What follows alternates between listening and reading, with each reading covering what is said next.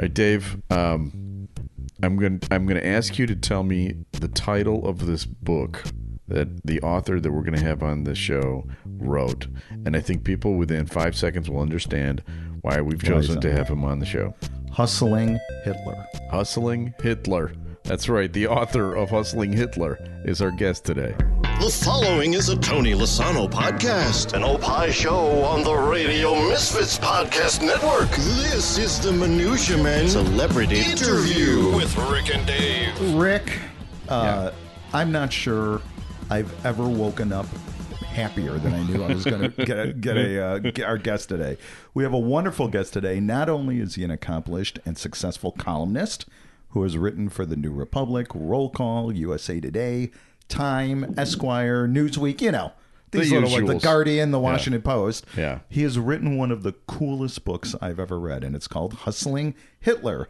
Please welcome Walter Shapiro. Hello, Walter. Hello.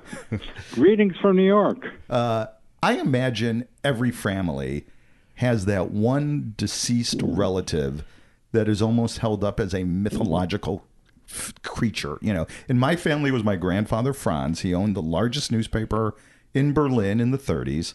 We heard of stories about his womanizing and his perhaps loose relationship with the law, you know, and all the celebrities that he hung out with. In fact, until I was 40, I believed the family lore that Houdini actually attended his funeral, which actually turned out to be complete bullshit because Houdini died 3 years before my grandfather died. But it would have been a hell of a Houdini trick if he had shown up. Great. It would have been a great trick. Greatest trick ever. But the crazy stories you were told about your great uncle Freeman Bernstein are all true. Tell us a little bit about some of the...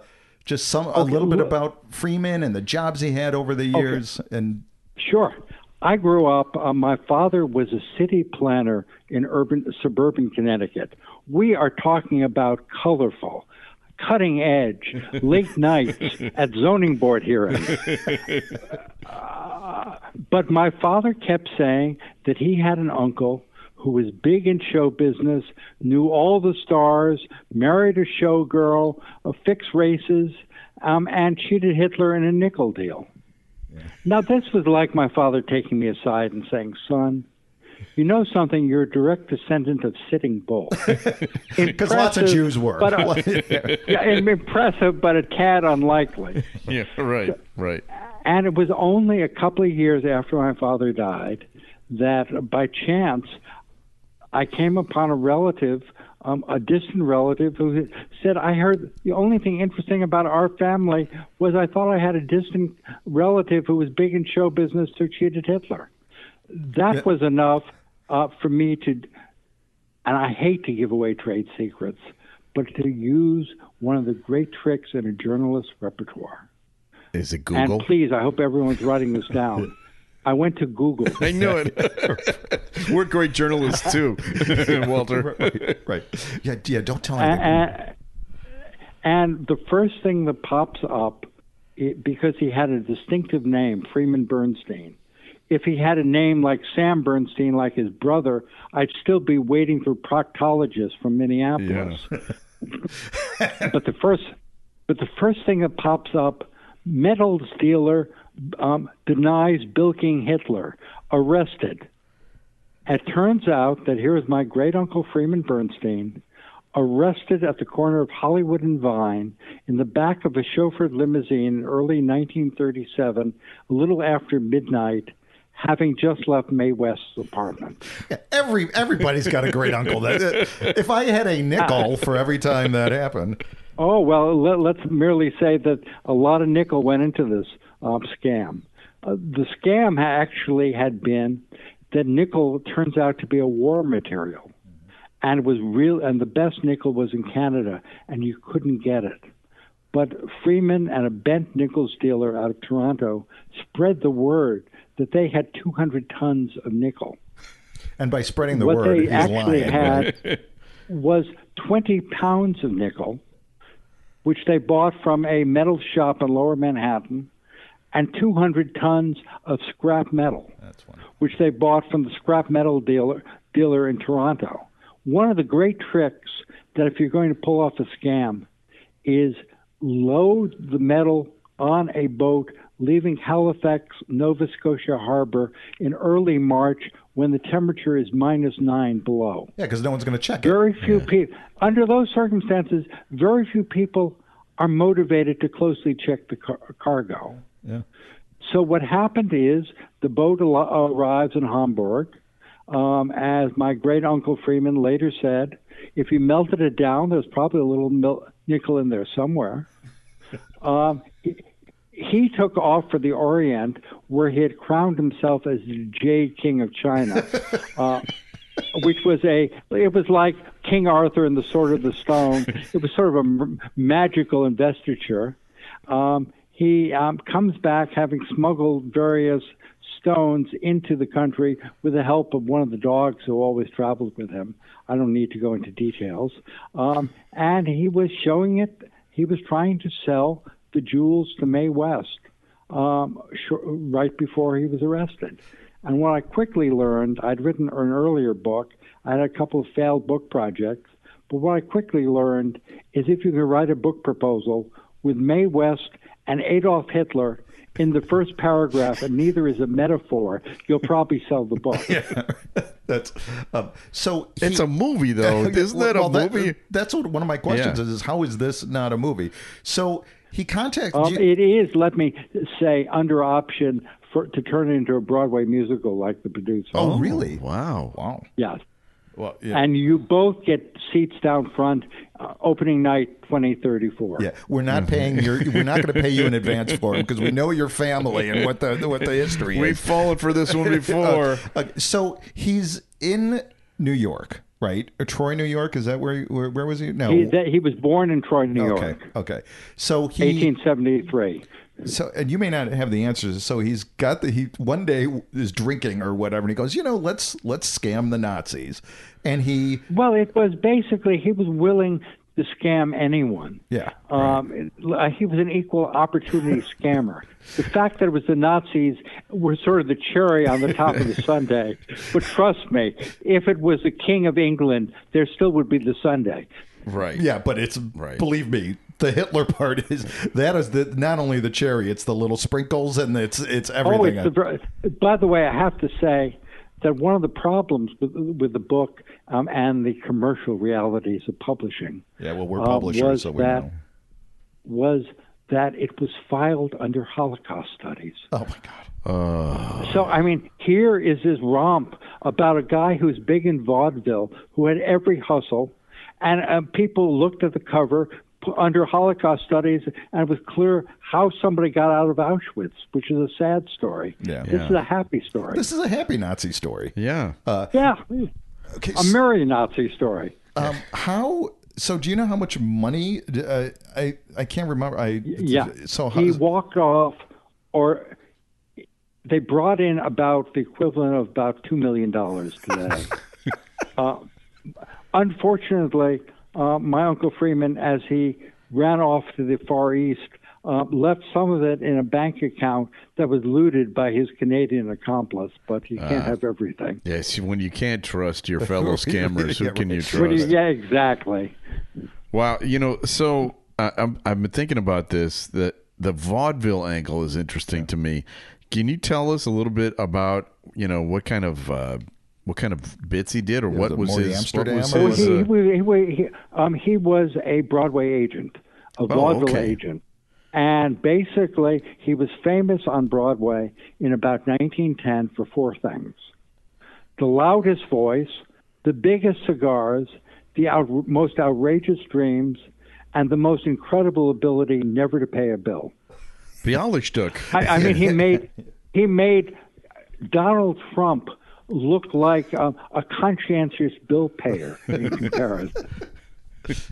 And basically, there were problems with certain actors whose compensation was, shall we say, delayed by decades. I now have in the mail, Walter. I have to pause and pick up with the doctor.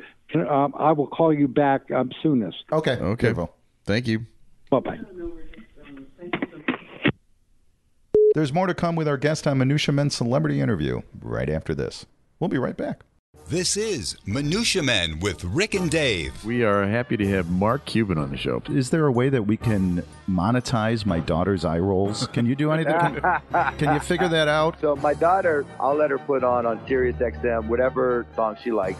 We pull into this half circle when I drop her off. And, you know, she's ready to get out of the car. I'll say, I love you, sweetie. Bam! Blast it. And, you know, and if it's a song I know the words to, then I'm singing along, too. And her friends are looking at me and looking at the car. Oh, man. There's nothing more embarrassing than dad singing along. Oh, man. It's like, Kiki, do you love me?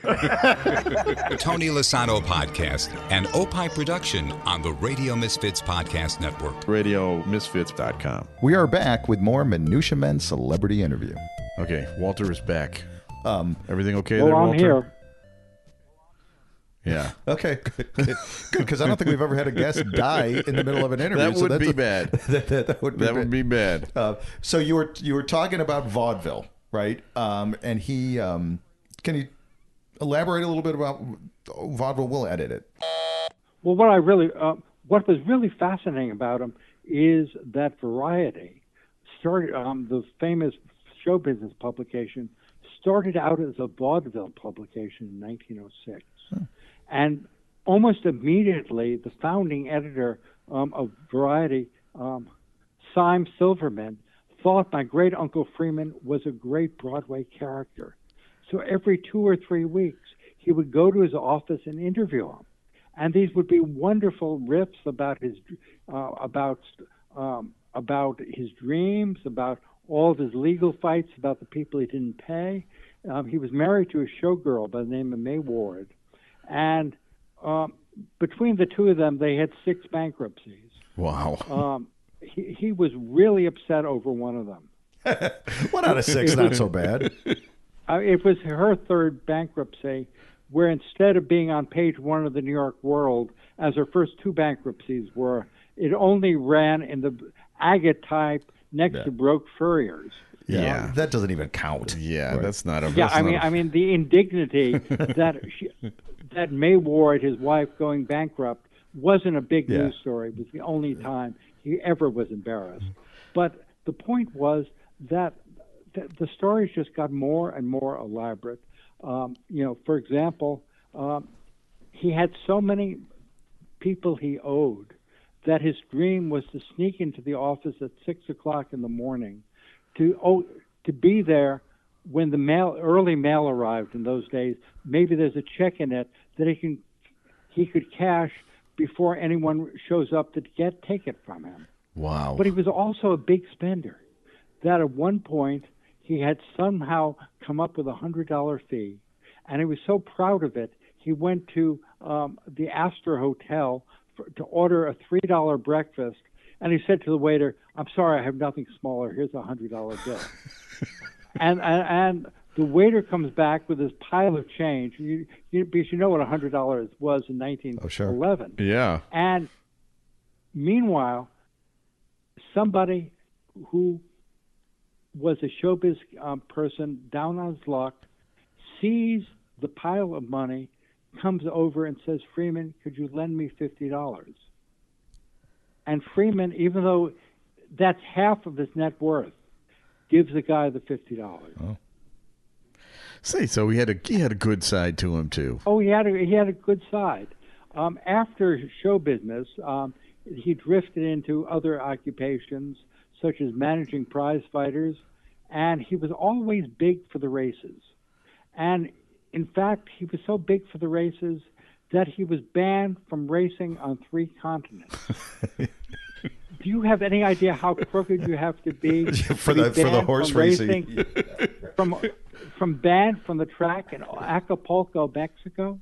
It would have been even more shocking if he was banned from boxing promoting. Yeah, right. There were a few incidents there, but as Variety said in 1920, the problem with his horses is they were overeducated. Every time in the far turn, they would turn around to look at the odds board. Yeah. Now, did he ever go to prison? Well, the fine prison. Job of jail. Well, I mean, you mean just the fact that on my iPhone, I wish I could hold it up on a podcast, I have a lovely picture of him that was provided by the city of New York. It was a service that they provided to certain people to take their photographs with numbers under them, so you can always find. It was a great city under Fiorello LaGuardia. He had, while he could claim, he fought extradition to going back in the Hustling Hitler. What happened with the Hitler scam is he was arrested on a fugitive warrant from New York and California because we had normal diplomatic relations. Yeah. Right, it was only 37, right? It was the 30s. But because he became a cause célèbre in Hollywood, where people like Al Jolson would give big money to his defense fund, the governor of California refused to extradite him. Oh, wow. But a year later, another case came to California.